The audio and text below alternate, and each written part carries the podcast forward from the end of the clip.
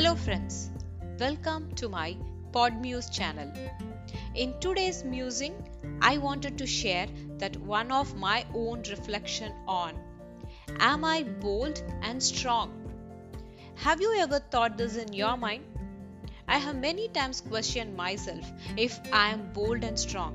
Can I achieve what many women achievers that we here were able to? Still, I am rooting for an answer.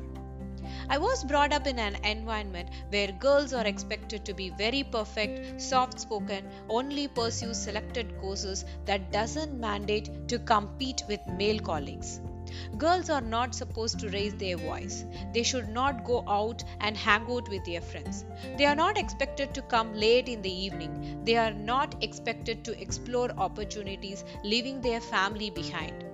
If Indra Nooyi, Mary Kom, Kiran Bedi had been in similar clutches of societal expectations, we would not have had such an inspiring women achievers to whom we can look up to. Even to these great achievers, success would not have been a cakewalk, especially the field where they have proven are male dominated.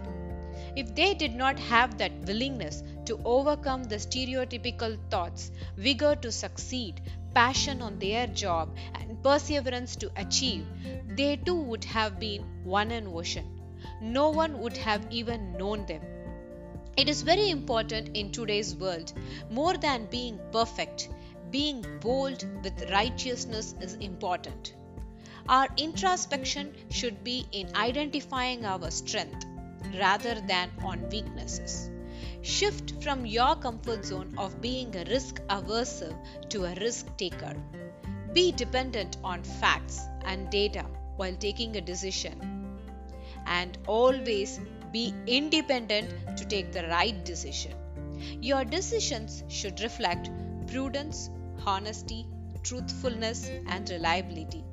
To highlight it in Purachik Kavingir Bharadiyar words, நிமிர்ந்த நன்னடை நேர்கொண்ட பார்வையும் நிலத்தில் யாருக்கும் அஞ்சாத நெறிகளும் திமிர்ந்த ஞானச் செருக்கும் இருப்பதால் செம்மை மாதர் திரம்புவதில்லையாம் If we are bold enough to take right decisions and strong enough to hold on to that, sky is never the limit.